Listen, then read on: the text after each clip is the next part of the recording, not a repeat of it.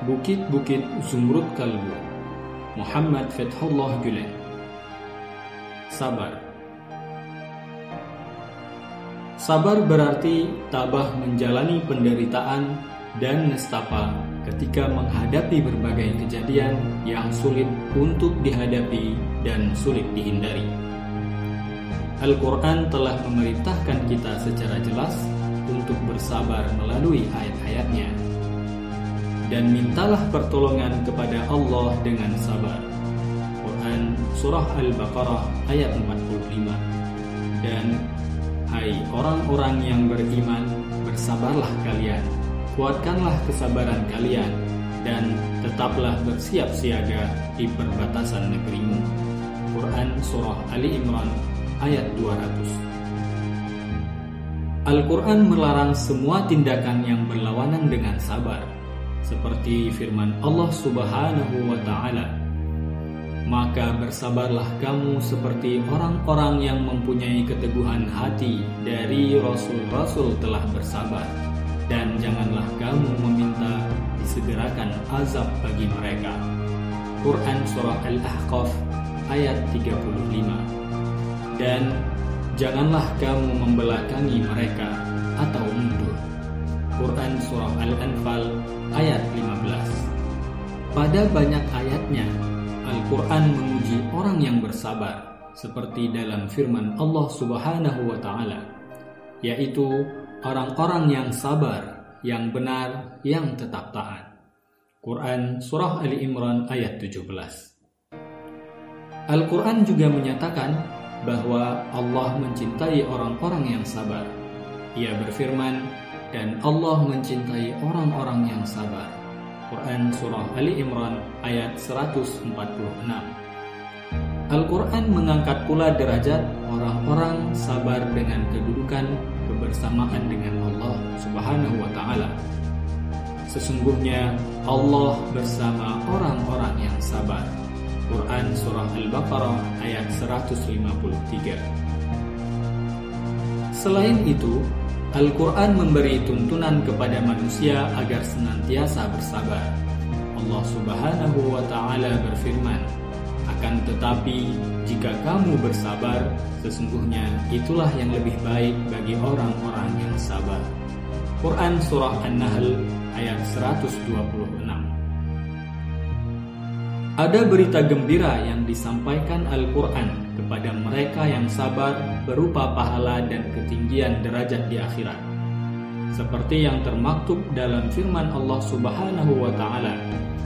Dan sesungguhnya kami akan memberi balasan kepada orang-orang yang sabar dengan pahala yang lebih baik dari apa yang telah mereka kerjakan.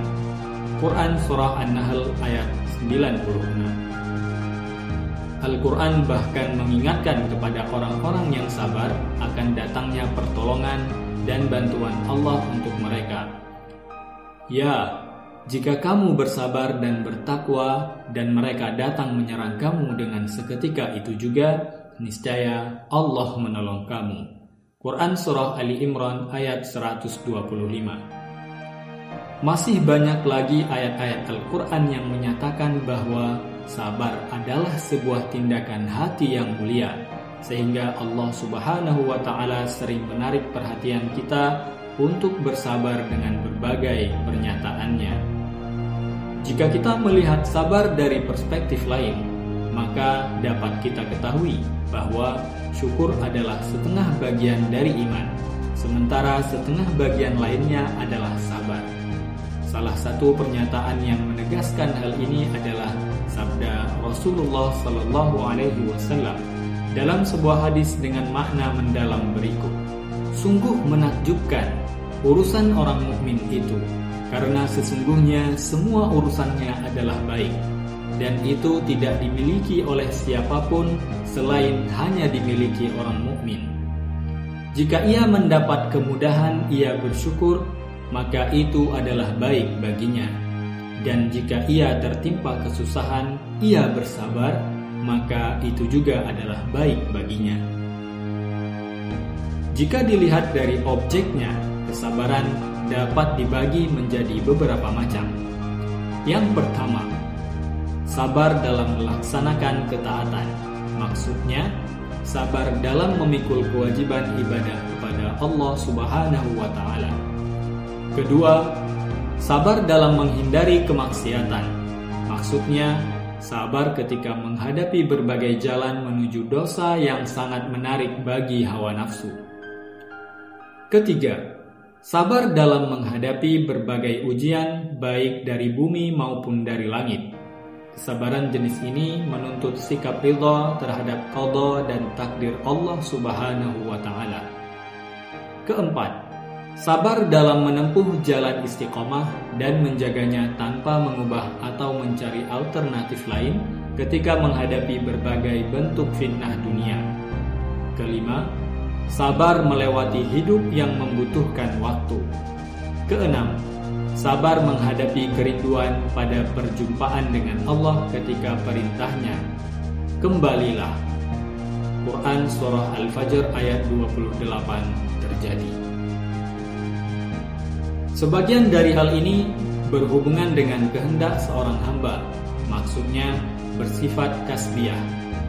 Tapi ada sebagian lagi yang sama sekali tidak ada peran manusia di dalamnya. Jika ditilik dari bentuk dan perwujudannya, sabar terbagi menjadi enam, yaitu yang pertama, sabar lillah. Maksudnya, sabar demi Allah Subhanahu wa Ta'ala. Ini adalah sabar tingkat pertama.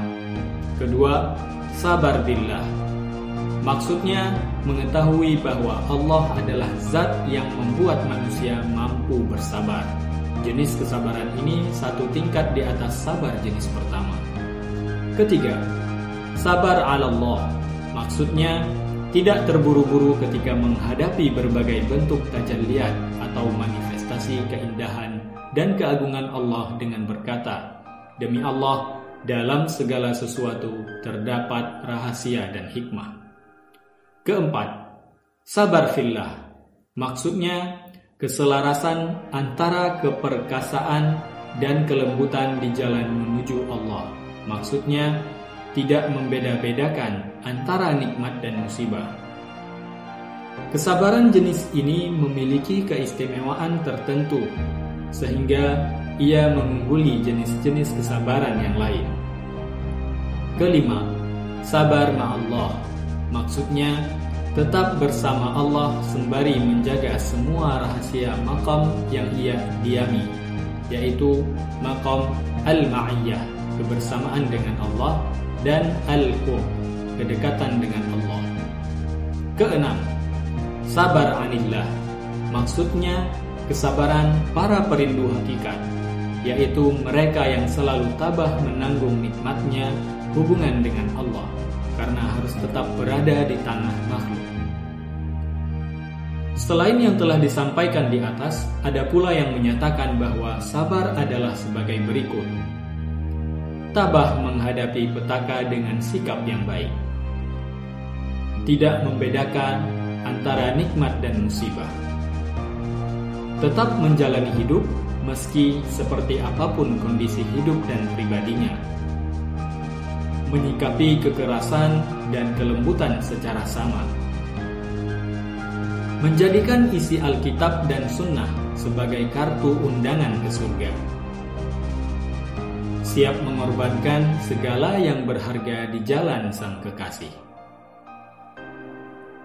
Tiap-tiap pendapat tersebut di atas memiliki pengertian dan pemahaman masing-masing. Berdasarkan hal ini, maka orang-orang yang bersikap tabah dalam menghadapi masalah apa pun dapat disebut dengan julukan as-sabir. Mereka yang telah menjadikan sabar sebagai karakter pribadinya dapat disebut dengan julukan al-mustabir. Sementara orang-orang yang mampu bersabar dengan sempurna karena memiliki ketenangan dan ketentraman hati disebut al-mutasabbir. Orang-orang yang terbiasa bersabar dan mampu menguasainya dengan baik disebut dengan julukan as-sabur. Dan orang-orang yang mampu menaklukkan kesabaran yang di luar batas kebiasaan disebut dengan julukan as-sabbar. Tapi kita dapati banyak mufasir yang menjelaskan sabar dengan mengaitkan antara beberapa ayat Al-Quran. Misalnya menyatakan bahwa firman Allah yang berbunyi, Hai orang-orang yang beriman, bersabarlah kalian, isbiru, kuatkanlah kesabaran kalian, sabiru, dan tetaplah bersiap siaga di perbatasan negerimu, robitu. Quran Surah Ali Imran ayat 200 Maksudnya, isbiru, bersabarlah dengan jiwa kalian untuk taat kepada Allah subhanahu wa ta'ala. Sabiru, bersabarlah dengan hati kalian dalam menghadapi ujian dari Allah. Robitu, bersabarlah dengan selalu mencintai dan merindukan Allah Subhanahu wa taala. Atau secara berturut-turut, ketiga kata ini bermakna bersabarlah kalian fillah, bersabarlah kalian billah, dan bersabarlah kalian ma Allah.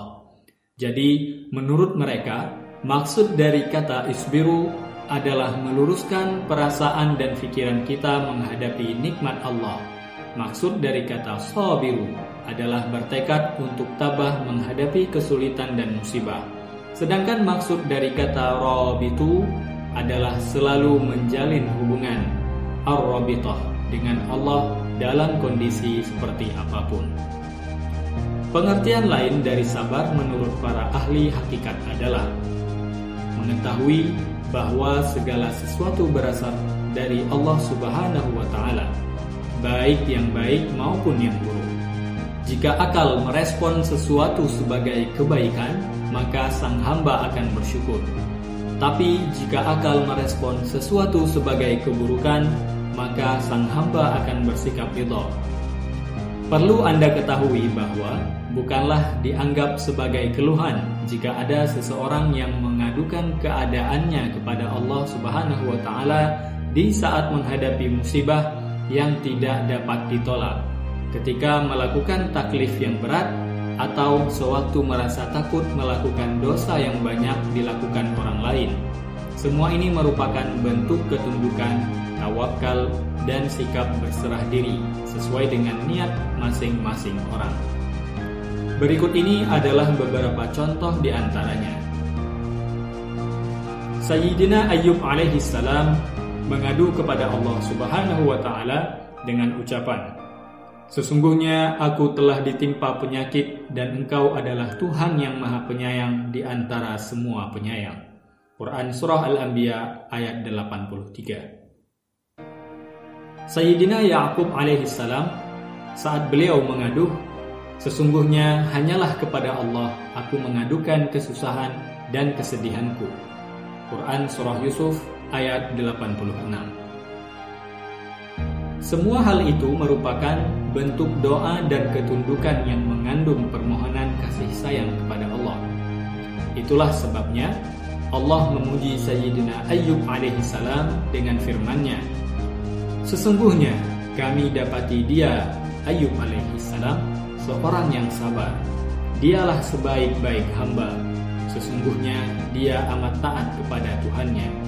Quran Surah Sod ayat 44 Jadi, bukankah firman Allah ini menunjukkan bahwa dia berkenan menerima ratapan Nabi Ayub alaihissalam yang mengandung sikap tawakal dan penyerahan diri sebagai bentuk syukur yang berpadu dengan kesabaran.